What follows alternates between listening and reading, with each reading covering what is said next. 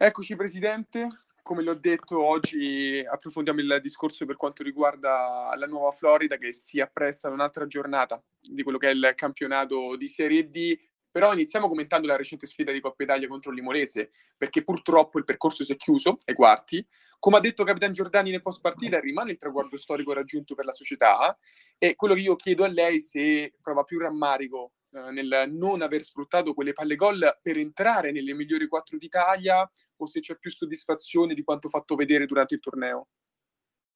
Ma è ovvio che l'obiettivo raggiunto è meritevole, quindi è, è un obiettivo eh, positivo, però il rammarico c'è vedendo la partita, perché qualora eh, avessimo disputato una partita dove eh, ci avessero degastato oppure eh, meritavano di passare il turno, allora uno alzava le mani, ha incontrato una grande squadra e, ci poteva stare. Non nego che, che, che, la squadra che abbiamo incontrato è un'ottima squadra, però certo. nei, no, nei 90 minuti abbiamo fatto eh, valere anche la nostra e sicuramente è stato un episodio a decidere la partita anche dubbio quindi eh, rammarico c'è, perché sarebbe stato bellissimo andare in semifinale ed essere una delle quattro squadre in Italia a, a, a, per raggiungere l'obiettivo della finale o della vittoria finale.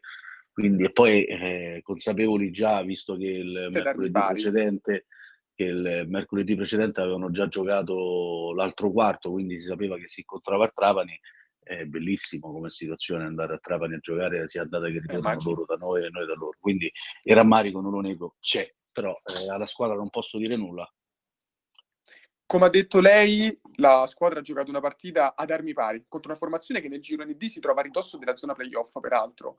Anche contro la Nocerina la partita era stata molto equilibrata, nulla a che vedere invece rispetto a quanto è successo contro i Gladiator. Perché secondo lei la squadra si galvanizza con scontri più complicati rispetto a quelli con formazioni più abbordabili recentemente?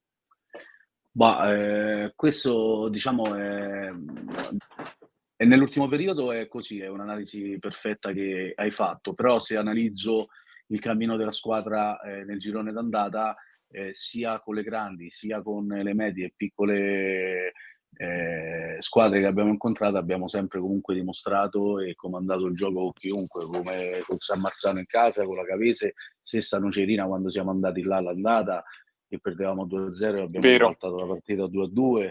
Quindi nell'ultimo periodo purtroppo ci sono stati problemi secondo me di gestione eh, posso fare mia colpa avendo dato tutto in mano a magari a persone che potevano erano sicure di gestire la situazione in maniera diversa, quindi è sempre colpa mia e non do la colpa a loro. Però eh, nelle ultime cinque partite non ci dimentichiamo, l'era la piccola, tra parentesi, era Scorsini, che eh, la squadra su cinque partite ha fatto solamente due punti, quindi due pareggi e tre sconfitte, sì. cosa che non era mai successo nel, da, da inizio campionato. Ecco.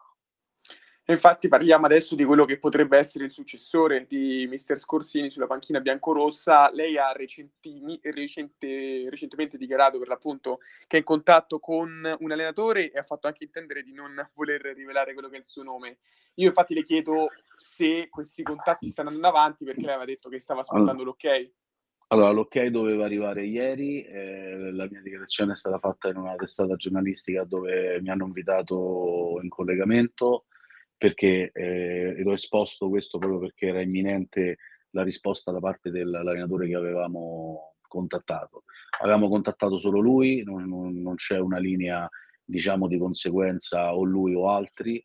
Eh, purtroppo per motivi lavorativi eh, questa trattativa è saltata perché eh, sarebbe stato troppo complicato a livello organizzativo per lavoro eh, cambiare orario di allenamenti e tante altre cose e quindi non rischio di andare su altri profili, questo per me era un top, eh, altri non ne metto, continuiamo fino alla fine con eh, Del Grosso e Diana, quindi okay. l'allenatore non si, non si renderà e sono convinto che conoscendo la squadra uh, da agosto ad oggi eh, solamente una figura, quella che secondo me avevo individuato, poteva eh, far uguale o qualcosa in più. Eh, così sono convinto che è la stessa identica cosa, quindi bene rimanere in questa maniera. Ok, quindi del Grosse Diana comunque andranno con le giornate da qua alla fine, resteranno sempre loro la squadra fino alla fine del campionato e magari poi anche con i possibili playout. No, facciamo tutti gli scongiuri necessari, playout io non vorrei fare, certo, quindi poi certo. qualora, qualora, fosse, è ovvio che, che li faranno loro, eh, è normale che nel calcio sappiamo come specialmente quest'annata un po' particolare, dove io non ripeto, non sono abituato eh, nella storia della Nuova Florida dal 2005 al in 16 anni, quindi eh, mister Ciciani 8 anni, Andrea Bussoni altri 8. Quindi non siamo una società che cambia allenatore nelle prime difficoltà.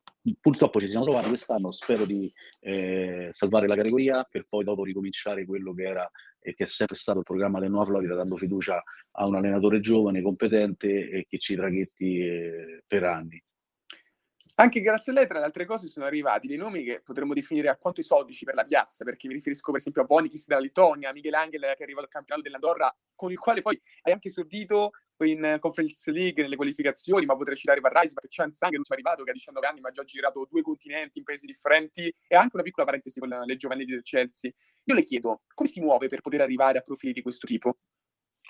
Ma eh, diciamo negli anni, eh, io questo è il sesto anno che faccio la Serie D, ma ci metto anche di mezzo eh, i due anni precedenti d'eccellenza, dove il primo anno siamo arrivati terzi all'ultima giornata, altrimenti avremmo fatto i playoff e l'anno dopo l'abbiamo vinto facendo il double con il campionato e Coppa Italia. Eh, già lì avevo una certa esperienza e un'area scouting molto importante. Poi è ovvio che in Serie D eh, ti si apre un mondo se sei bravo, se hai i giusti contatti eh, e riesci a prendere giocatori di un certo livello sia eh, in Italia sia all'estero. Se adesso è stato optato per l'estero eh, e anche eh, per la regola eh, de, degli svincolati e la regola di sì.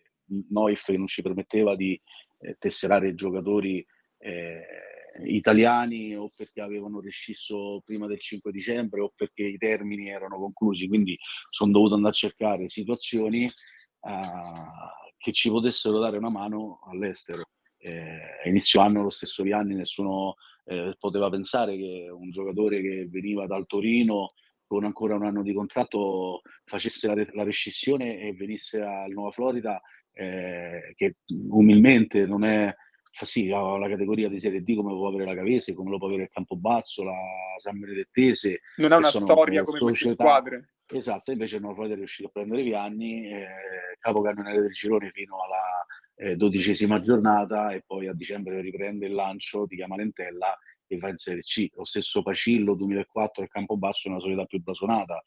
Eh, cioè, eh, quella è un'area scouting che ti crei con gli anni, non sbagli i giovani, però con tutto che eh, questo è, allora è tutto bello, tutto, tutto carino, però attualmente la classifica non ci rende esatto. Quindi se attualmente eh, c'era una classifica eh, adeguata a una classifica dove potevi star vicino accostato ai playoff, eravamo i più forti, avevamo azzeccato tutti i giocatori, sappiamo com'è il calcio.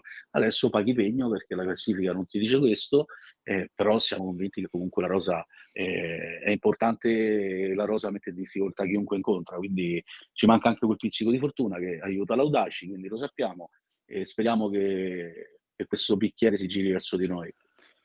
Chiudiamo guardando al futuro allora, perché alla prossima arriva il Flaminia con cui avete vinto l'andata per 2-0, un po' qua torna il discorso che faceva prima lei, ovvero nel girone d'andata c'era un'altra inerzia rispetto a quella che si è assunta nel ritorno. Ora infatti sono ben sei i turni in cui questa squadra non conosce la vittoria e io le chiedo cosa deve mettere in campo la squadra già dalla prossima per dare uno schiaffo all'inerzia di questo periodo e riportare il nuovo Florida a galla. Ma, uh, io ho impostato, mancano 12 giornate alla conclusione del campionato, ho parlato con i ragazzi, eh, ho detto loro che sono 12 finali, eh, sembrano parole fatte, ma questa volta eh, sono consapevoli e sanno che ogni partita va affrontata nel miglior dei modi e va, per, va affrontata per portare il risultato a casa.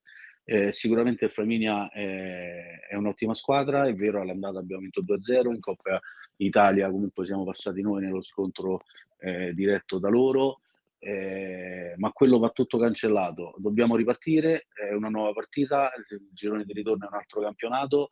Eh, Sono fiducioso nei ragazzi perché eh, perlomeno ho chiesto loro che le partite che disputeremo in casa eh, voglio il bottino pieno. Vorrei, voglio, dico perché non dico vorrei perché dopo comincia a essere tipo un accontentino. Invece io voglio e pretendo perché so che la squadra lo può fare, che le partite che restano dal Mazzucchi devono uscire, è ora che escono il bottino pieno e i tre punti ad ogni gara.